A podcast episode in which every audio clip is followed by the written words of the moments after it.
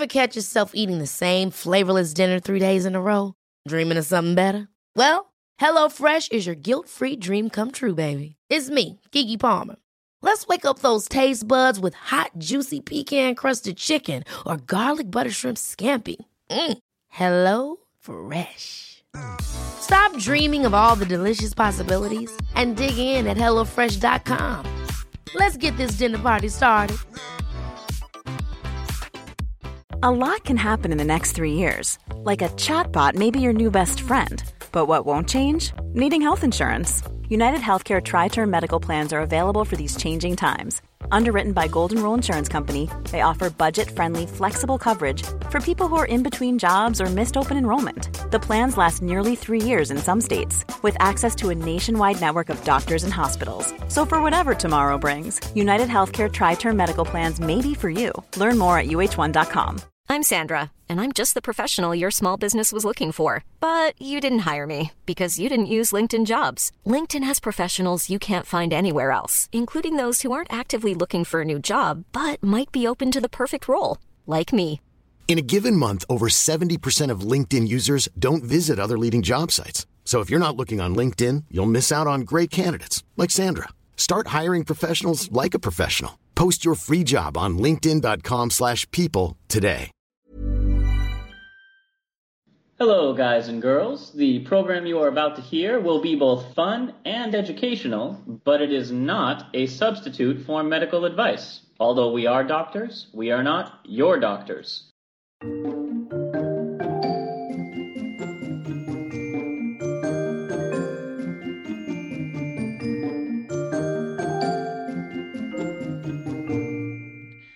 Hello, and welcome to Travel Medicine. As always, I'm your friendly neighborhood internal medicine doc, Dr. J.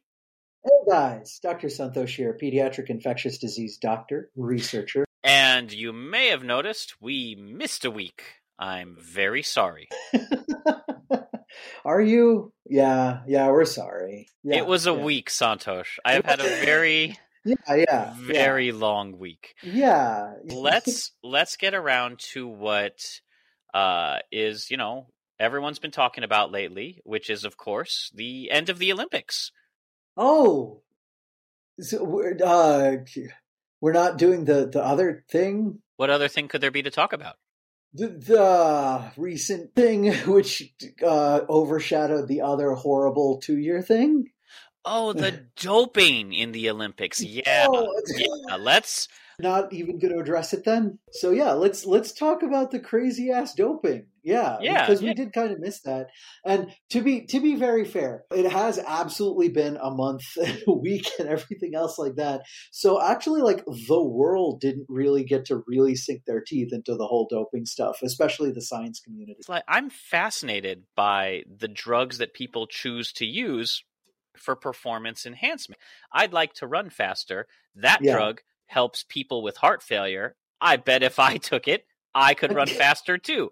So let's go All let's right, go a little bit into this and and for full disclosure listening audience i personally am of the opinion that we should just not only allow but actively promote performance enhancing drugs for every sport. These people are already freaks of nature. Let's Well- see how far we can push it. Uh, these statements have not been verified. it's it's an opinion. It's not like i have any influence on the international olympic committee wouldn't it be so, wouldn't it be so amazing if like the IOC were some of our biggest fans and they're like guys guys let's get together. Travel medicine has tossed out another episode. Yeah. Uh, oh. There is something to be said about you know we're aiming for like the greatest parts of human performance right? And you know when for instance when we're going for i don't know intellectual greatness or anything else like that like in a normal type of life okay well i have adhd i need to perform you, need to take a stimulant. Okay it's not it's not considered cheating i'm just doing my job. So i i don't know if as long as you were able to take the danger out of it josh like you you weren't putting them at too much risk Oh, maybe? Santosh, I've got a full plan laid out, which Yeah. which we have discussed for how to Yes. introduce uh, nonstop performance enhancement into not just the Olympics but most sports. And for those of you interested, we can go into it some other time. oh yeah, but okay. let's let's do a brief a brief history. Um, the oldest recorded incident of doping, It was in ancient Egypt. Close actually. Uh, Uh-huh. The original Olympic Games. It is theorized that Oh, the Greeks had to compete naked, one Uh-huh. to prevent them from hiding any, you know, enhancing substances, which at that point would have been like herbs and berries, you know, hobbit Okay. shit. Sure, uh-huh. sure. yeah. And also, I'm sorry. I'm sorry. I just got this thing of like Frodo Baggins just tripping off on like pipe weed and just racing through the underbrush. I'm the fastest of all time. yeah, so Yeah. that so the original Greek Olympians had to compete nude, one to prove they weren't hiding any performance enhancers on their body, and two to prove and two to prove that they weren't women. But the the oldest incident we have of doping in the world of competitive sports in the modern day is 1886. And I think Santoshi, you had started to tell me about this. Technically, this wasn't really an Olympic doping. This was more of a a bicycle race, uh, Tour de France. Yeah, yeah. This was well. It, it's a, it was a very typical thing. I I think you had found one of the components, which was uh, you know the the cardiac drug, right? The um you know the the the nitroglycerin, which we're going to talk about. But for the longest time, it was perfectly legal to use as a pick me up. Uh, like a little snifter of brandy, like you could toss back a little, like just Santosh, You it's the 1800s. on. You could take a little Yeah. snifter of cocaine. Yeah. I mean, they would give it to you for literally. They would give you heroin for a cough. oh, I yeah, good times, absolutely good times. On, on the buy, opiates do knock coughs right out. the problem is that they also, you know, stymie that little oxygen habit that you also kind of need to live. Oh, we'll talk about oxygen habits. Yeah, Uh, we're we're actually going to hop around a few famous doping instances, and although most of them will be related to the Olympics, I just I have to slot in a couple Tour de France ones because they Yeah. are very pertinent. So okay, go for it. Go for it. one of the oldest, when we're looking back in 1886, Arthur Linton died age 24 of exhaustion and typhoid a few weeks after placing second in the Bordeaux Paris race. Uh, this is important because there had to be an autopsy to prove that it was typhoid because Arthur Linton's manager was, and I love this name, Choppy Warburton. That's not his real name. And Choppy Warburton was already in trouble because he had successfully managed multiple riders, but his success was frequently questioned by claims he drugged his charges. So some of the earliest doping was unintentional or involuntary doping. Oh my god. Okay, because he would be getting a cut of the winnings and stuff. So So you're right. You could oh take Oh, a little pick me up of brandy and you could mix a little nitroglycerin into it. Nitroglycerin was used to stimulate the heart after cardiac attacks. We knew about it then and was Okay. credited with improving riders' breathing. okay, yeah, that makes sense because you know you'll it's a um, vasodilator, right? Mhm. And so it would kind of uh, also increase your pulmonary circulation, so that with each breath that you took, you'd be absorbing more oxygen. However, there's a couple things you should know about nitroglycerin that the pharmacological effects of it persist even when it is no longer detectable in the circulation. Right. So as in you have a kind of a hangover effect, like it, it the the physiological response keeps going on and on even after it's gone, right? Right. And some of that physiological response, the most common side effects, tend to be headache, dizziness, lightheadedness, mm-hmm. all things that happen when you've opened up your vessels and, and improved your circulation a little bit too much. Too mu- right. Okay. You can also get, once you start messing with your circulation and over a, a chronic period, meaning if this has happened not just for one race, but if you've been maybe drugged with nitroglycerin or equivalents for multiple races, you can get tremors, skin rashes, and even hallucinations. Oh dear. Okay. All right. So now you look like you're okay. we- We're getting a good amount of overlap now with enteric fever, with typhoid fever, is what you're saying. We are because when you Okay. have digestive troubles, tremors, Mm-hmm. severe headaches, Okay. hallucinations, and neuralgia, Uh huh. Yep. how many of those match up with the symptoms of typhoid?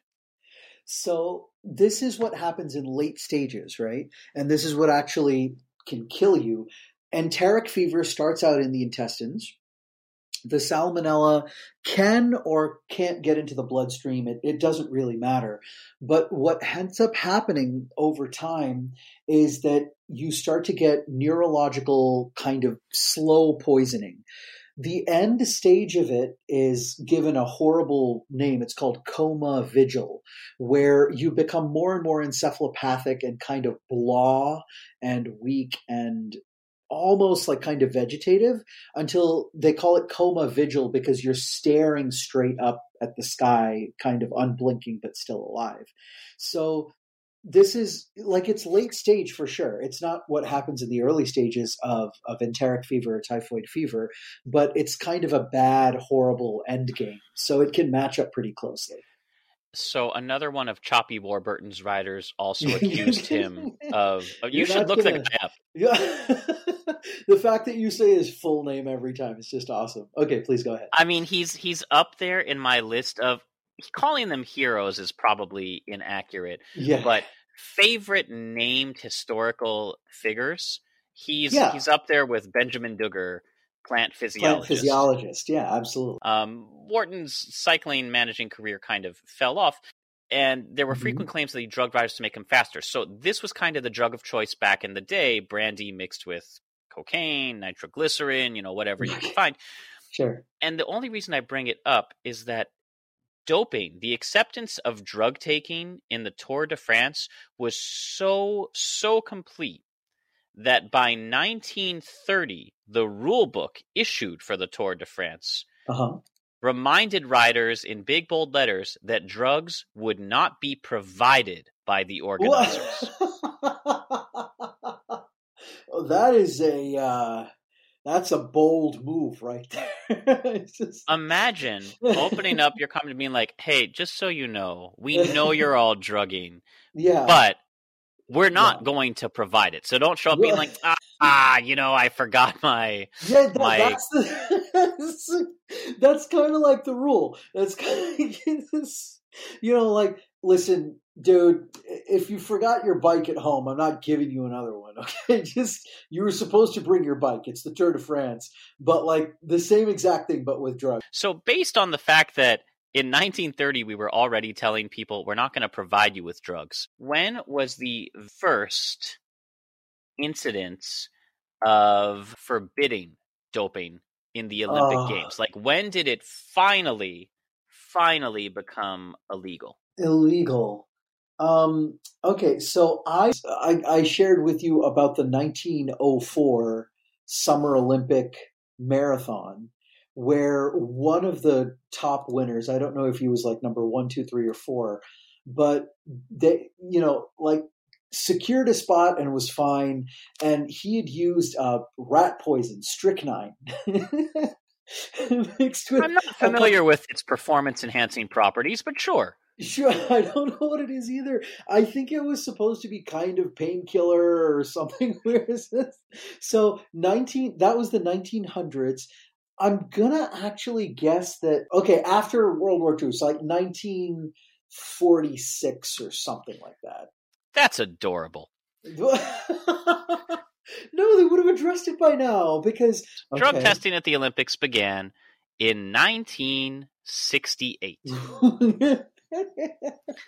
You liar. No way. There's some even more impressive numbers. like my it's like our parents watched drugged up olympics right? Think of what we've been missing out on. Um, oh I'm the jealous. only the Yeah. only Olympic death yeah linked to athletic drug use, right and part of the reason for the drug testing occurred at the Rome Games of 1960. Okay. So 8 years before they started testing for drugs. They, Okay, the okay. only death that they've linked to drug use occurred.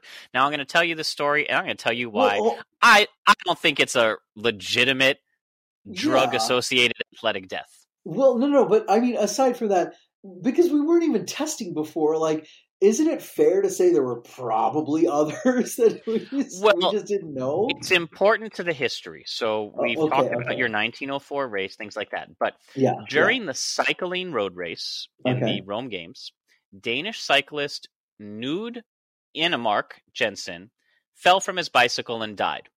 Now, Oh, a quick casual glance of the headlines will say he was supposedly found under the influence of amphetamine, which caused him to lose consciousness during the race.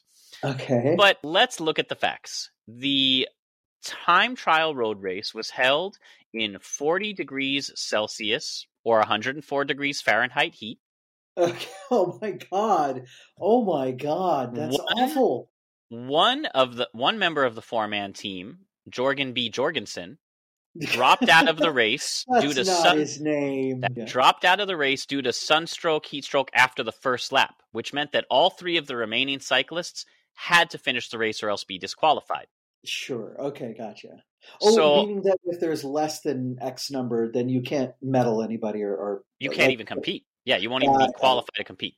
So, okay. so our cyclist Jensen was telling people, "I feel a little dizzy." So one of his teammates clutched his jersey on one side, the Okay. other held him from the other side, sprayed him with a little water, leading to some improvement. But when he let go, he collapsed, fractured his skull on the pavement. Still not seeing the Oh. drug influence. Was brought by ambulance to a military tent near the finish line. Okay. Temperatures inside the tent about 50 degrees Celsius, 122 Fahrenheit.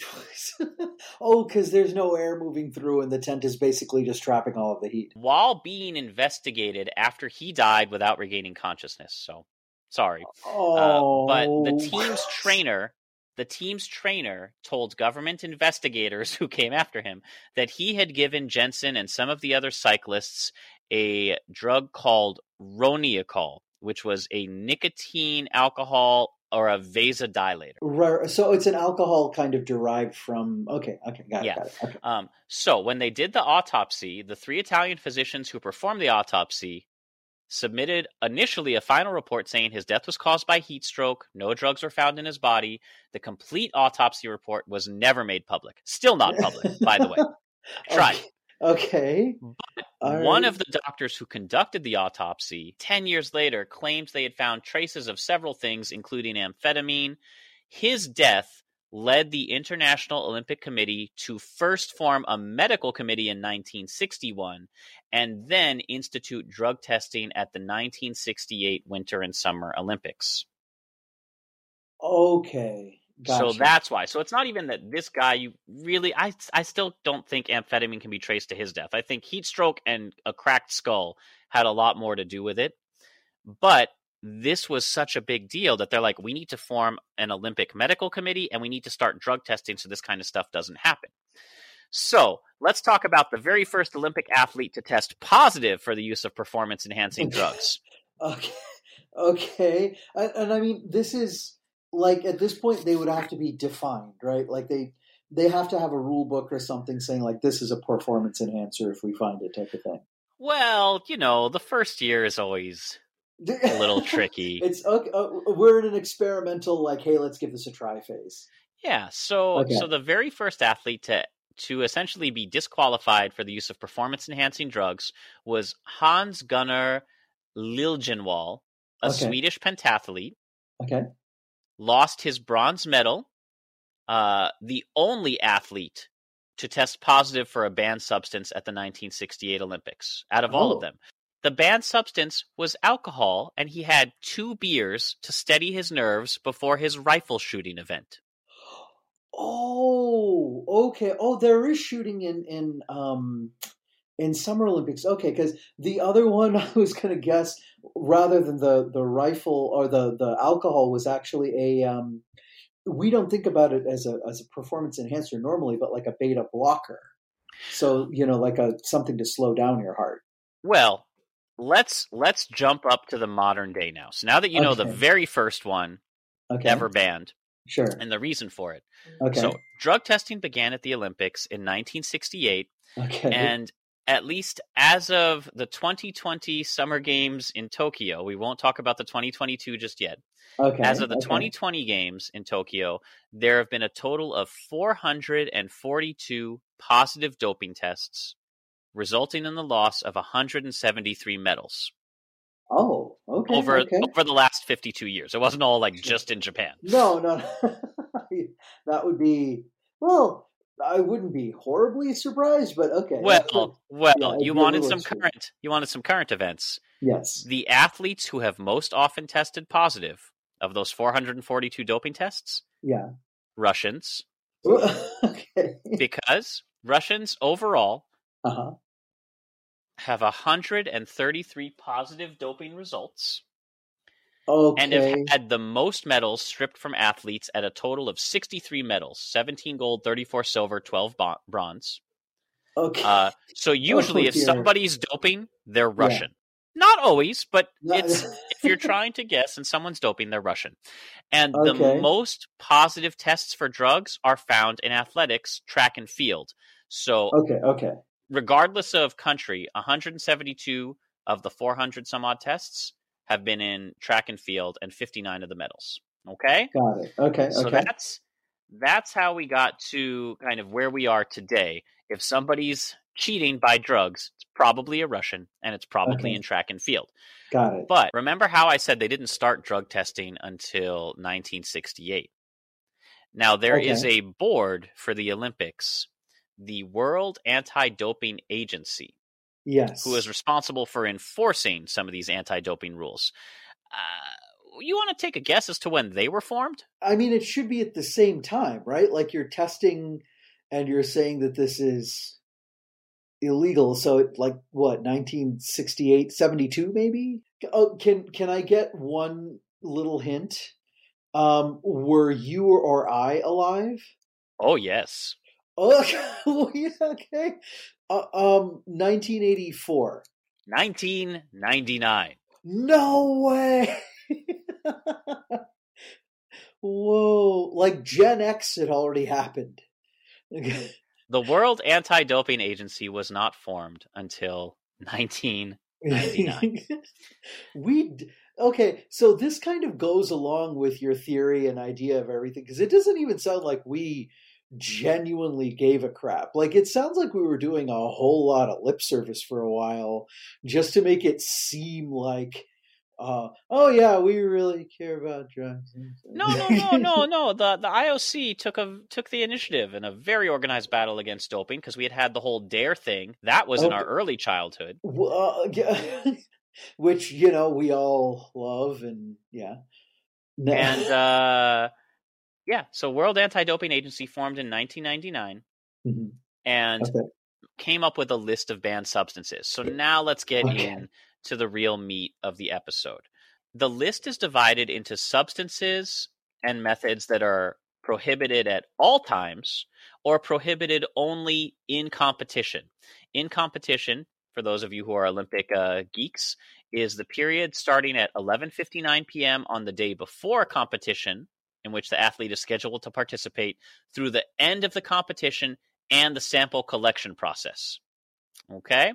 Substances banned at all times, and we'll go through the different categories, but substances banned at all times with a little bit of extenuating circumstances for medical reasons are hormones, anabolics, EPO, beta 2 agonists, anything determined to be a masking agent, and we'll get to that, and diuretics.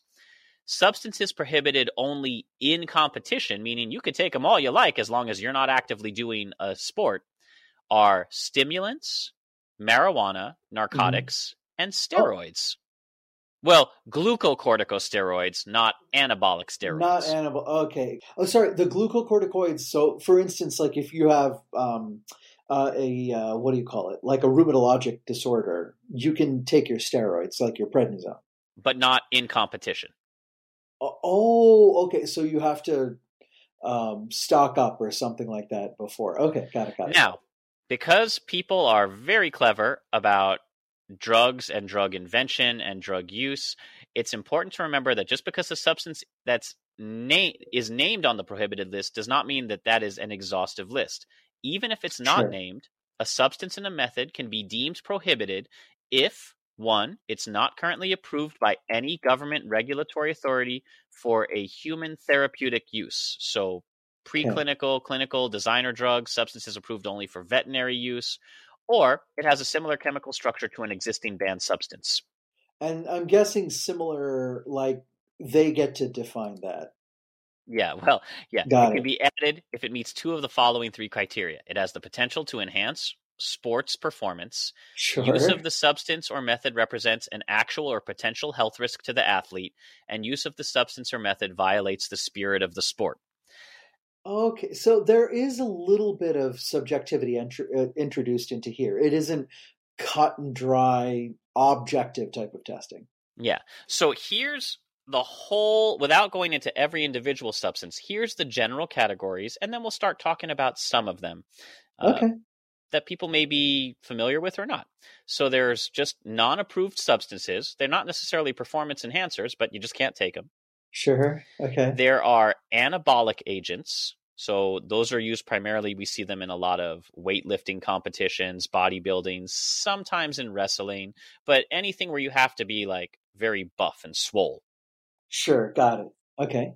Peptide hormones, growth factors, and mimetics to that effect. So anything that's going to give you an extra boost of something. So not long-term muscle building like anabolic agents, but growth factors. Uh, we do use some of these, for instance, Josh, in um, you know, insulin-like growth factor, for instance, um, which is not growth hormone specific, but it's it's almost kind of their fibrobl- fibroblast growth factors, um, and and I'm guessing on the flip side, inhibitors of the same.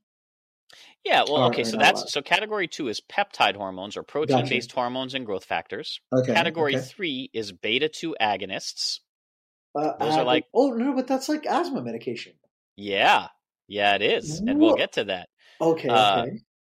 Category four, hormone and metabolic modulators. So you can't take hormones and you can't take things that regulate hormones. Those had to be put into two separate specific categories because humans are very good at finding loopholes.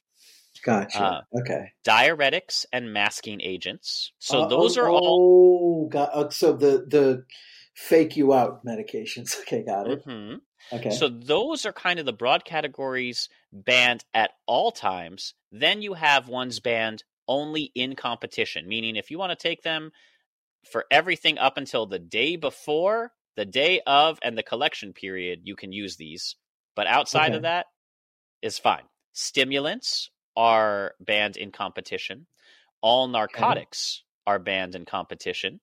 Uh, so you can see where some of these- and- Yeah, so some of these aren't necessarily performance enhancers. They just don't want somebody working that hard to get to the Olympics and showing up stoned out of their mind. It's not going to Got it, be it's not going to be in the spirit of the sport. not stoned out of your mind. I'm guessing here we're talking about painkillers, right? So something where a person would be able to do whatever they needed to do. So if it was lift something super heavy or throw something or run fast, even if they had a bad tear or a broken bone or something like that, and be able to quote unquote run through the pain. So, stimulants, narcotics, cannabinoids, and glucocorticoids are Okay. all banned in competition. How does weed? it's, how? It is it's an anti-anxiolytic, similar uh to the alcohol. through a yeah similar to alcohol similar in to propanolol which we'll get to um it's a it's a calming agent and. Got there are certain sports where being calm gives you a competitive edge Okay. then you get to ones that are a little bit more modern okay. and had to be added on which aren't drugs necessarily you've got m1 manipulation of blood and blood components which sounds so metal Sure, sure, sure. I'm going to just manipulate blood for the Olympics. Then you have chemical and physical manipulation. okay, gotcha. One of the newest categories, uh, category M3, gene doping, genetic doping. So there's your CRISPR. There, yes. Okay, so actually, and by the way, we I guess maybe even three, four, five years ago, this would have been completely theoretical. We're there. You can do, you know, transfection of genes in vivo now. It's it's pretty crazy. Now let's get into some examples of these of these kinds of drugs and and why they do. Now that we've talked about, you know, the first guy who lost his medal for drinking two beers back in 1968.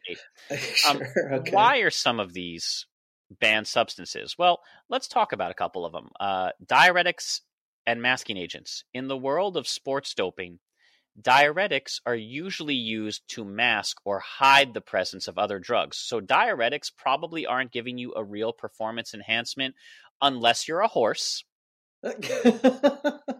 or a or a boxer or somebody who needs to hit very specific weight requirements right for your yeah. sport or if losing a lot of water weight. So I, I know it sounds silly, but uh, horses frequently dope with diuretics. In fact, one of my favorite things to teach my med students is uh, a very well known drug by lots of people is known as Lasix, furosemide.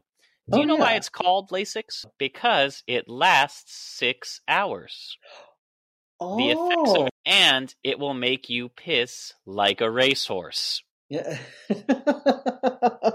There's a reason that's a phrase because okay, racehorses gotcha. would often be given diuretics to make themselves lose a ton of water weight and potentially even dehydrate them before jockey races, allowing them to run faster. So got it, got doping it. again. Okay. Yeah. This works just as well for humans who aren't horses, but we have been known on occasion to take horse medicine for various things.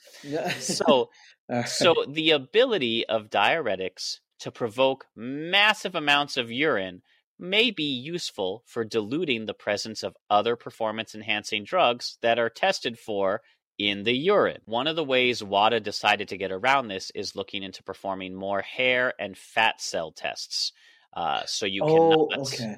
Mask. But there are still a lot of drugs that are excreted by the kidneys, and athletes, even if they take small amounts of those, may take massive amounts of diuretics in that six hour period to urinate out and get a clean sample.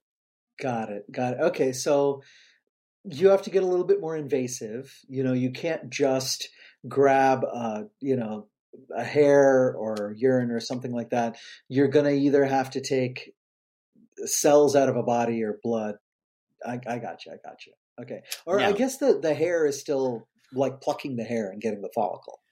Yeah. Now, interestingly, I would. So these are banned across all sports, but interestingly, only some drugs are performance enhancers for some sports. Like you wouldn't want to be saying like the bobsled and taking a diuretic. Okay. It's just not going to do anything for you. You'll you'll have to massively yeah. pee and be like, just get me down this mountain. yeah, yeah, yeah. Just like you said, it, it's great for actually losing weight. So I, I'm sure it's been used, meaning that like okay, a person who's boxing at a particular weight needs to get on the scale when they do their official weigh in. So you lose a bunch of water, you know. You can either do it organically, meaning you sweat it out, right? You starve yourself, or you use like Lasix. But for actually like performing well in a sport, you're not going to want Lasix on board. well, imagine two boxers, a heavyweight and a middleweight, but uh-huh. the heavyweight ordinarily wouldn't be allowed to fight the middleweight. They're two different classes. Oh, right, right, right. But he. But they get to the weigh in. But they yeah. get to the weigh in, and the heavyweight still has all that muscle. But now he's gotten rid of a whole bunch of poundage that was water. He's dehydrated himself, and now he's packing a much stronger punch and can fight essentially below his competition class, giving him a performative edge. So diuretics right. still can be used. Sure, sure. But sure. in that sense, you know, he is he is putting his health at risk to fight in a more advantageous situation. So that's one gotcha. example. Yes. Then you get so that's diuretics. Those are masking agents. Then you get to calming agents. We talked about cannabinoids, which are banned in competition. But let's talk about propranolol, which is a drug that's a beta blocker. I know I said beta agonists are banned. Let's talk about beta blockers first. Gotcha, gotcha. And this one, this one, we're gonna like slow down some tremors and shakes and that kind of thing. Yeah. So propranolol is a drug that interferes with the reaction of nerve impulses inside the body, especially in the heart. It causes the heart to beat slower, it decreases blood pressure, it calms the symptoms of anxiety. That's okay. a big one. It's often given to people uh, in low doses who have a fear of public speaking, even if they've got nothing wrong with their blood pressure or heart rate. Right, right. Okay. Similarly, even though you'll see a lot of drugs that end in that olol used for the heart, metoprolol, mm-hmm. carvedilol, mm-hmm. propranolol really isn't used for the heart itself anymore. It doesn't have enough of a medical effect to mm-hmm. be useful as a heart exclusive medication. But for an anxiety medication to calm the heart rate, it's wonderful. Sure. Oh, yeah, absolutely. Okay, gotcha, gotcha. Now, there are sports where having anxiety reducing effects such as steadier hands and even heart rate and the increased ability to focus would provide again a performative or competitive edge. This was a real gotcha. fun thing for me to start looking up like what are drugs that I give to people every day or medications I see every day, mm. how are they used to cheat or give advantages? So wow. propranolol and all other beta blockers were banned by the World Doping Agency for all sports, but specifically archery, gymnastics, shooting, and golf. Okay, gotcha, gotcha. So these are all precision sports where you need to be able to hold real steady, focus, execute. So, you know, you either fire your arrow or, you know, shoot your shot, and then, you know, you wouldn't be shaking during that time. So it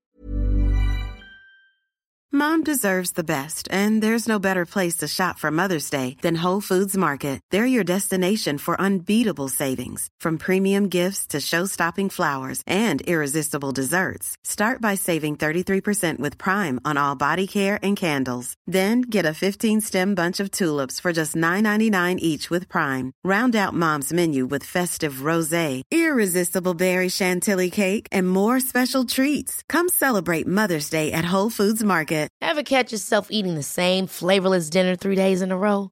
Dreaming of something better? Well, HelloFresh is your guilt free dream come true, baby. It's me, Keke Palmer. Let's wake up those taste buds with hot, juicy pecan crusted chicken or garlic butter shrimp scampi. Mm. Hello Fresh. Stop dreaming of all the delicious possibilities and dig in at HelloFresh.com. Let's get this dinner party started.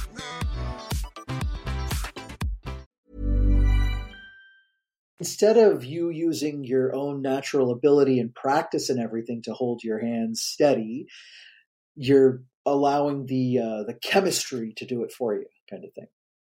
Yeah, it's you know it's like falling. You can fall with gravity. You can dive off something, and then you still have gravity, but a little bit of extra oomph. Got it. Got it. Okay, gotcha. So propranolol, a drug that nobody is out there abusing in every modern day life. Like no one's getting high off propranolol. Just doesn't okay. happen.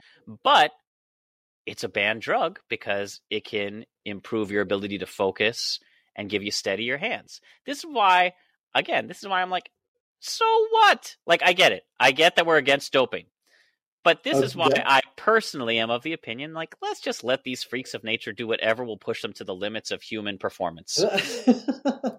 sure, sure. Right? Okay, Who's, okay. Because all these Olympic athletes are going to have pretty steady hands. How much is really being added by that? Well, that's the question.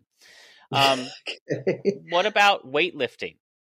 Let's look at anabolic steroids. Sure. Okay, okay. So this is wanting to build up power and muscle ahead of time. And then probably you're going to tell us about some things that they could use like at the moment of the actual lift as well.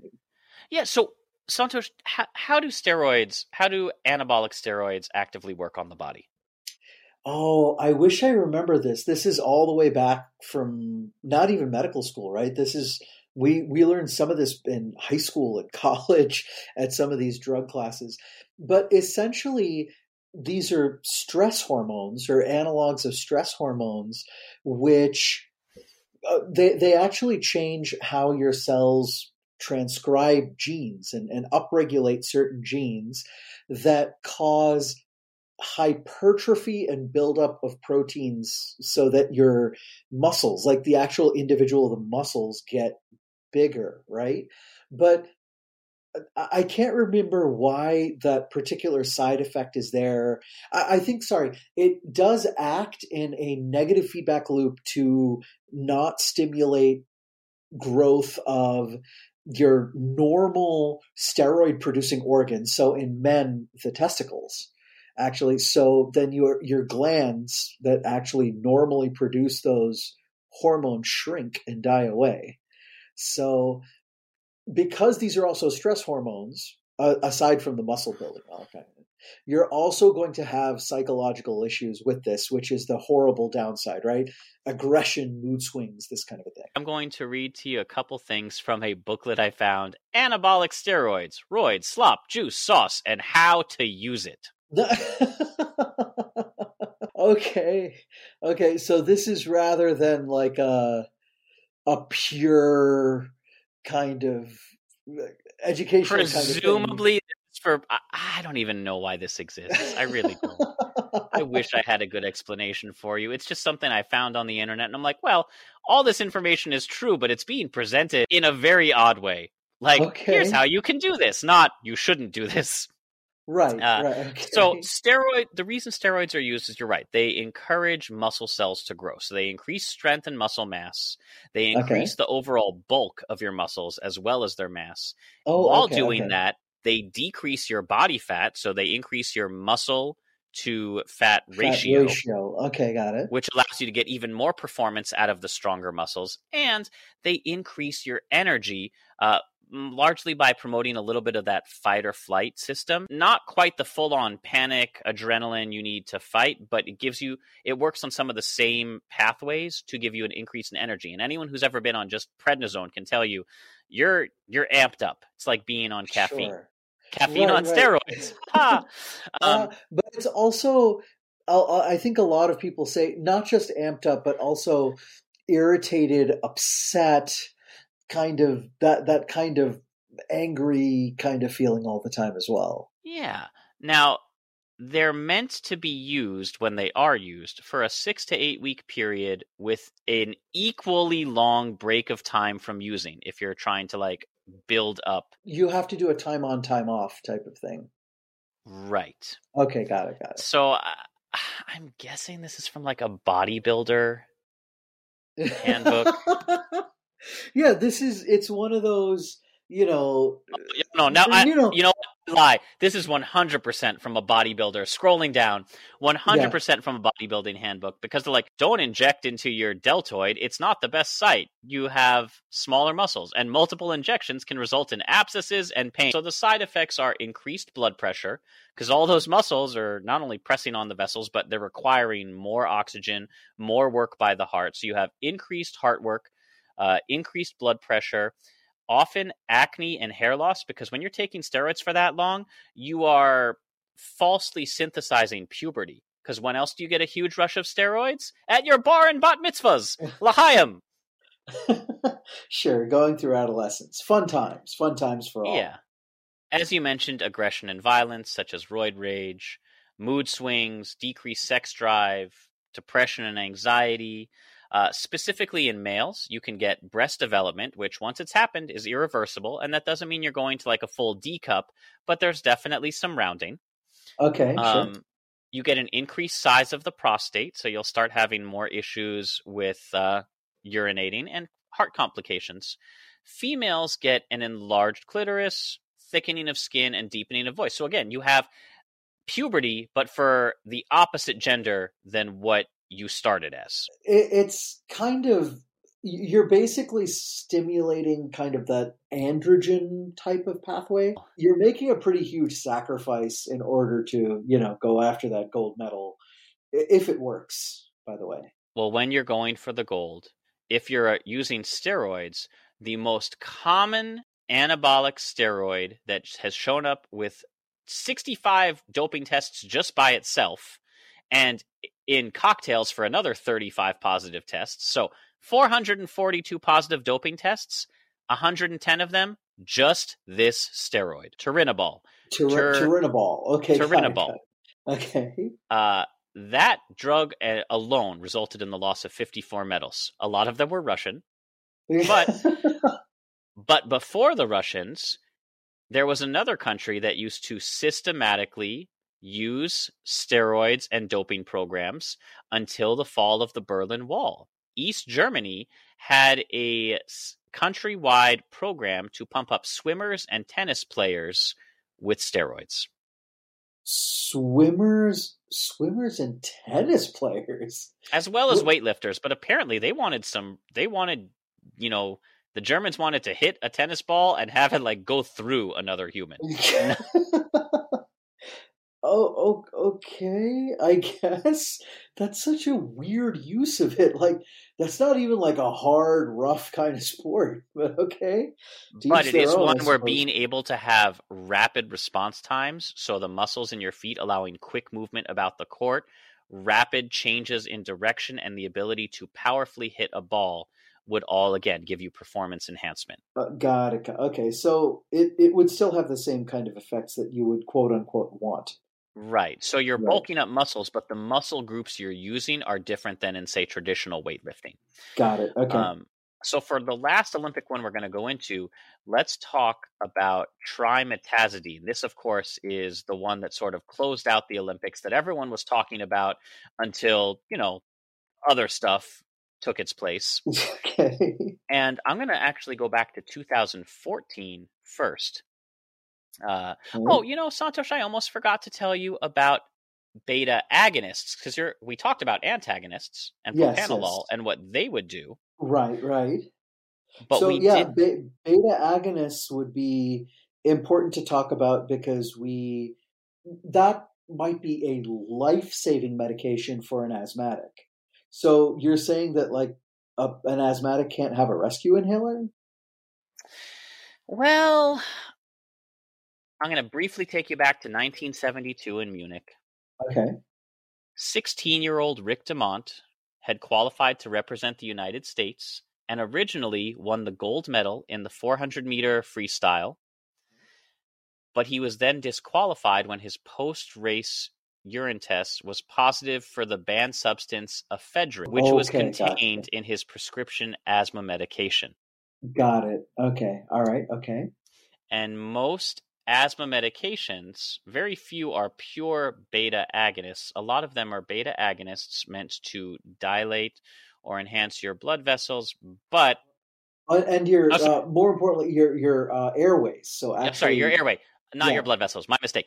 Uh, meant to dilate and enhance your airways, allowing Mm-hmm. more oxygen to come in, which you can imagine might help you if you're a swimmer Sure. or even a runner.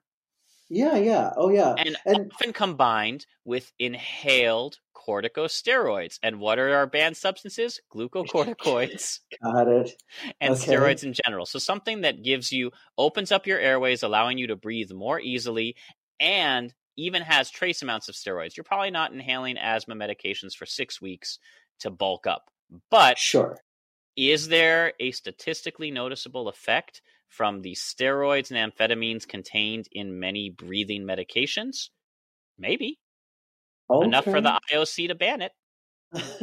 but I believe, and correct me if I'm wrong, they do allow like up to certain doses. And Right. again, Oh, that's where this that's where this in competition or medical disclosure forms ahead of time. Got it. Okay, so well documented. Like you really have to show that you're you're not trying to be a dick about this. That hey, I really I could stop breathing if you don't let me use this. okay. Right. Okay. Um, but now let's go back to trimetazidine. We're going to go back to 2014 when the first time Okay. somebody was detected, tested positive for this drug, and that was Chinese Olympic swimmer Sun Yang. And the drug had just been banned only four months earlier. And his doctor, Sun Yang and his doctor were not made aware of the changes to the use of the drug for which he was prescribed. And he was then banned by the Chinese Swimming Association for three months. So he was using it medically. Oh, okay, okay. What does it do? Trimetazidine is an agent that is meant to help angina attacks. Uh, Uh, so it's a yeah, yeah. European. It's a European medication for increased blood flow efficiency and improved endurance. which are great if you have heart failure, but also Yeah. pretty good if you are in any kind of high end athletic performance. Sure, sure. Okay. got Uh, it, got it. By the way, doctors used to prescribe it for tinnitus, vertigo, and visual field disturbances, but it's under the category of hormone and metabolic modulators. Oh, I see. So it falls in a no-no category. Now, interestingly, they interviewed following the incidents of this this figure skater being on it. They talked to the director of the cardiovascular performance program at Massachusetts General Hospital and said, you know, how in the world does a heart failure drug, an angina drug, affect figure skating? These are not humongous Sure. people. They are already moving pretty fast. It's not an oxygen issue. It's not a reaction time issue. So he's saying in theory it could in it could aid endurance athletes who have to generate a high cardiac output, such as cyclists, rowers, and long distance runners. But it would be very unlikely to have a direct impact on a figure skater's performance when there's simply not a lot of demand on the heart. Okay, gotcha, gotcha. So when this 15 year old is claiming, you know, ooh, I got it mixed up with my grandfather's medication, it's a mixed bag. Because on the one hand, Okay. it's probably not providing any real performance enhancement in figure skating. On Sure. the other, there are sports it can provide an enhancement in, therefore, it is permabanned. And it is also equally unlikely that a 15 year old in the Olympics is going to just accidentally trip and fall onto a bottle of pills that coincidentally also enhance performance. okay, got it. So, Yeah. Yeah. okay. All right, I give. um, so there we are. So really, a lot of these drugs are meant. They're a lot of them are cardiac drugs meant to Mhm. improve cardiac output and therefore increase endurance. A lot of others are steroids meant to build up the muscles, so less endurance and more increased strength and power. And that third category, so you know, the third category we talked about improves focus, calms the nerves. That's good for sports where you have to have a steady hand, things like that. And then there's just the miscellaneous that falls into, well, we haven't discovered how a certain drug affects performance yet, so we're just going to set it up in a fourth category to kind of ban. So those are your four sort of active, always banned categories. Okay, gotcha, gotcha. And so now the next category is going to be, or that we talk about a little bit, is the, well, you can sometimes, but not all the time type of thing. Right, and that ends up becoming more like the asthma medications or people who are maybe immunocompromised and have to receive steroids Sure, sure. or other ones. So that then you get into a little bit of, well, we have to take this on a case by case basis, and usually most of the people who have those medical problems aren't competing in the Olympics, Yeah. so it doesn't often come up. Okay. So to close out our doping for the gold episode, I want to go back to one of the most famous dopers, at least in America, and, and I think worldwide, uh, which is a Tour de France, and of course I'm talking about Lance Armstrong. Oh, yeah. Okay. Gotcha. Gotcha. And for gotcha. him, we've Which- got to talk about blood modulators. By the way, by the way, I have to give him a ton of props for you know fighting tooth and nail that like oh I, I I didn't dope I swear to God. And then of course admitting it. And then showing up on that do you remember like that mockumentary that they made? Where they had him actually like talk in front of the camera? I don't, but we're about to add another layer of the credit you're giving him. Yeah. Because oh okay. Uh, uh, Now, for some people, this might make him a more admirable figure again. For others, it's going to make him a sadder, more pathetic figure. okay but let's okay let's talk briefly about the drug that he used to dope. It wasn't even a drug. It was EPO, erythropoietin, which is a. Do you know what that does? It increases. We use it mo- largely in dialysis or Yeah. anemic patients to increase the amount of their red blood cells, so they can actually keep up with their body's needs. Right. So erythropoietin is one of the substances made by your kidneys I know a lot of people just think about their kidneys filtering stuff. They don't actually think about it as manufacturing and sending out hormones. But uh, you know, our kidneys are responsible for processing and, and activating vitamin D. And then another thing that they do is they make this beautiful hormone called erythropoietin, which stimulates our bone marrow to send out more red blood cells when we need it. And, you know, just like any of the other stuff we were talking about, you can take a little extra on the side if you need to. it is, and you know, for for many years. Remember, we started with, with a story of the 1930 Tour de France handbook saying we're not going to provide you with drugs. Just stop asking. And then we reach a point where one of the most commonly abused drugs in the Tour de France is this EPO. So all these athletes are prepared to cheat and risk blood clots because if you have if you're anemic, you do need all those extra blood cells mm-hmm. just to achieve normality. But if you're already walking around with a normal level of hemoglobin and you start stuffing extra blood cells into your vessels, well, yeah. now you're at risk of something getting stuck and creating a blood clot. And depending where that blood clot is, you could suffer strokes, you could have blood clots in your lungs, which suddenly drastically impact your breathing, and a lot of potentially fatal health problems. Right. And this is something that a ton of cyclists from multiple countries were prepared to risk just to get a few places further up in this massive uh, Tour de France title. Yeah, yeah. Be able to, you know, every time you breathe, you know, you're giving your blood a chance to like absorb more oxygen per milliliter and deliver that to your tissues. The oxygen goes, helps power your muscle, you know, get your ATP going, all that fun stuff, and just whatever, incremental. Exactly what you're talking about, Josh.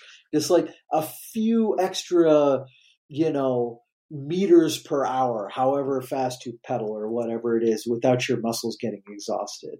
Um, not super brilliant. I, I, you know. Well, here's yeah. the thing. Okay. Okay. This has been a drug of choice for years and years and years. Okay. But no one's ever actually bothered to scientifically test it to see if those claims are supported. Well, yeah, I mean, it's difficult to run actual performance enhancement trials, so to speak, because I mean, you're you're not showing any beneficence, you know, in terms of running those types of bio, uh, biomedical studies, right? So it wouldn't be super ethical to kind of do that. That's where you're wrong. this study, actually, a, a relatively recent study, sought to do just that and find out are these people cheating? Are they even taking a drug that works for them? And they took two groups of amateur cyclists they were given the hormone, EPO, or a placebo over an eight week period, and okay. then asked to cycle 110 kilometers before they then raced up Mount Ventoux, one of the toughest challenges in the Tour de France that regularly shows up. So they said, oh, "All right, so we're going to." They they used a real world kind of thing rather than doing a simulated course or something like that. Yeah, they took a bunch of cyclists and said, we're going to give half of you this drug that, you know, well, you know, a bunch of you used anyway. We're yeah. going to give half of you a placebo. Then we're going to make you ride just a small portion of the Tour de France, you know, 110 kilometers and then race up this really challenging thing. Fair. And then just see, you know, how you guys do. Okay. Okay. Gotcha. Tragically, the drug made zero difference to cyclist performance Whoa. in the race. So, although, although it uh-huh. did have a noticeable effect in laboratory fitness tests when you're testing somebody to the point of exhaustion. Oh, okay. So when you're okay, super controlled environment and you push them to their very, very edge, then it, it made somewhat of a, a difference there. But in terms of like real world usability, it was just like, nah. Most of the cyclists didn't seem to notice any boost to their training. They all continued to train as they normally had. Okay, okay. Nine nine cyclists out of the 23 in the EPO group, the intervention uh-huh. group, nine of them thought they had been given the drug. Only six in the placebo group thought they had been given the drug. So, you know, people had no clue whether or not they were on it. Sure. Um, okay. So that, I mean, this is a well controlled, like blinded study. So that's a really good study for a performance enhancing drug. Okay, gotcha. Uh, I did. I didn't think you could run this type of a trial. This is pretty good. I like. For those of like you it. curious, the placebo group's average time was an hour and forty minutes up Mount Ventoux, and mm-hmm. that was mm-hmm. about seventeen seconds faster than the EPO group. Oh no! um. So. oh, so dear. this was. Okay. So this was in the Lancet around. Ah! so this was in talking about Lance.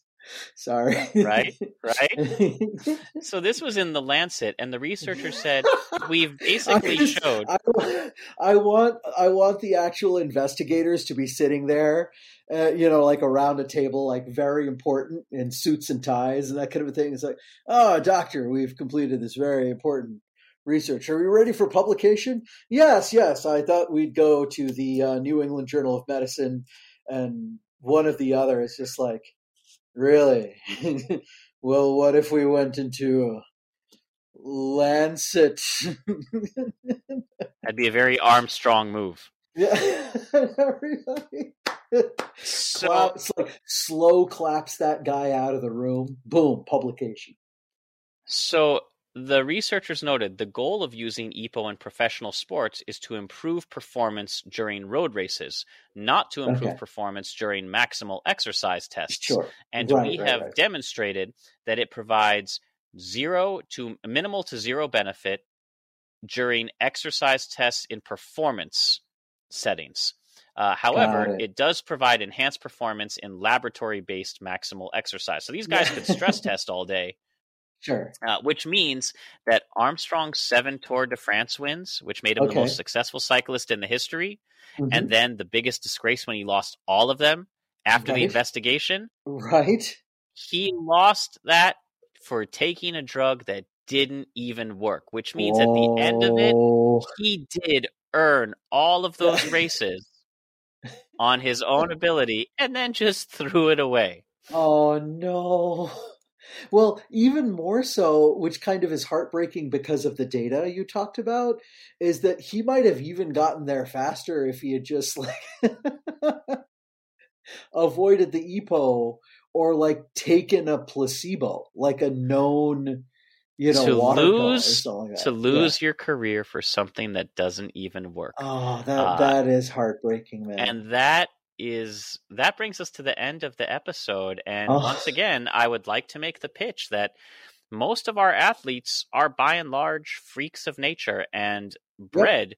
to show us the limits of human performance. Let's add drugs back into all the Olympic events. Just lift the bans, God. lead, and this will lead to the development of not only new kinds of drugs once the gates are lifted, because all the pharmaceutical companies will be will open up brand new research and development things. And think if we allow a few athletes to push the limits of human performance by taking whatever drugs they feel like taking.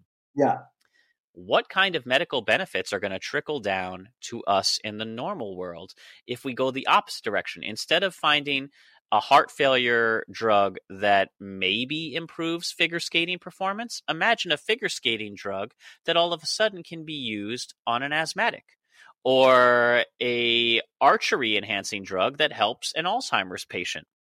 Okay. Um, what are going to be the side effects if we open up sports performance? I'm just, I'm just yeah. putting it out there. Well, and I, I know we talked about this before, and that was kind of the interesting thing is that unfortunately we're in this world right now where drug research is profit driven. I often lament that, you know, antibiotic development is kind of slow because the companies don't want to do it because they say, oh, we won't make a profit because they spend 10 years going through trials and then by the end of it when the antibiotic is actually ready it's maybe going to be decent for like a decade.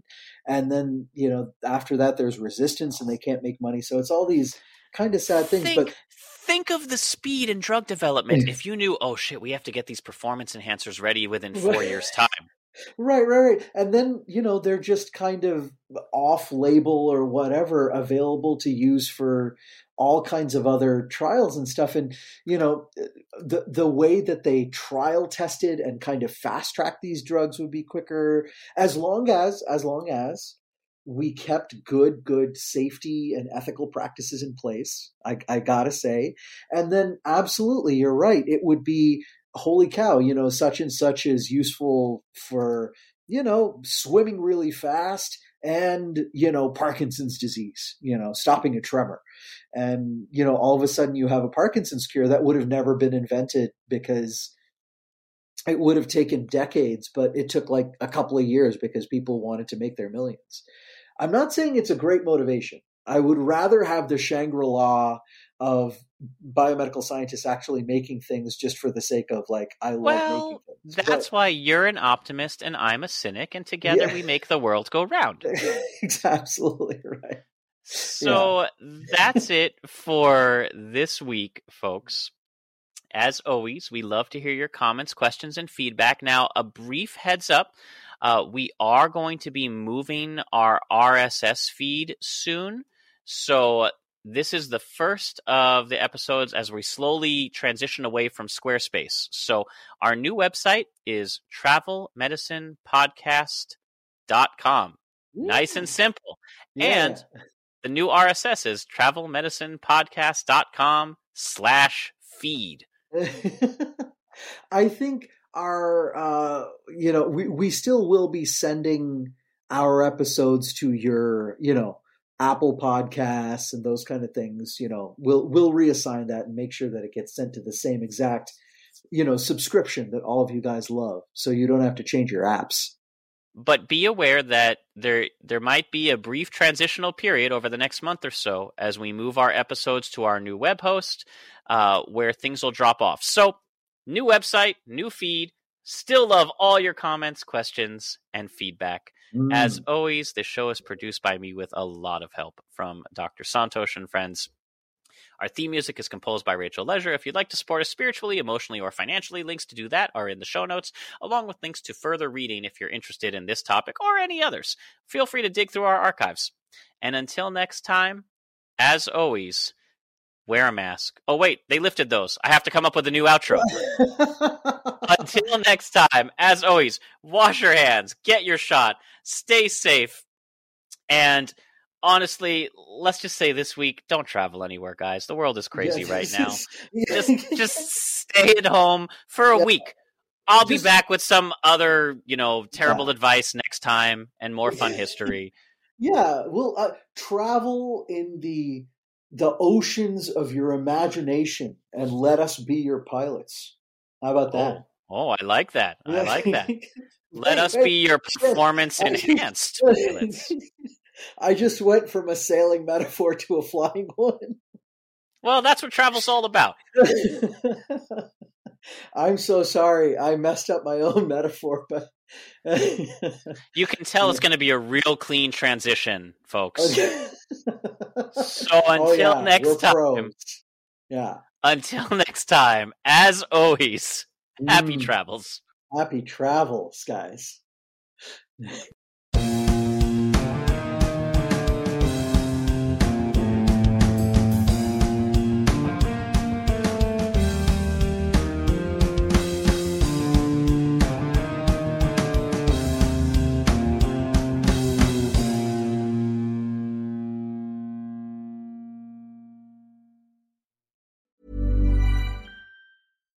deserves the best, and there's no better place to shop for Mother's Day than Whole Foods Market. They're your destination for unbeatable savings, from premium gifts to show-stopping flowers and irresistible desserts. Start by saving 33% with Prime on all body care and candles. Then get a 15-stem bunch of tulips for just $9.99 each with Prime. Round out Mom's menu with festive rosé, irresistible berry chantilly cake, and more special treats. Come celebrate Mother's Day at Whole Foods Market.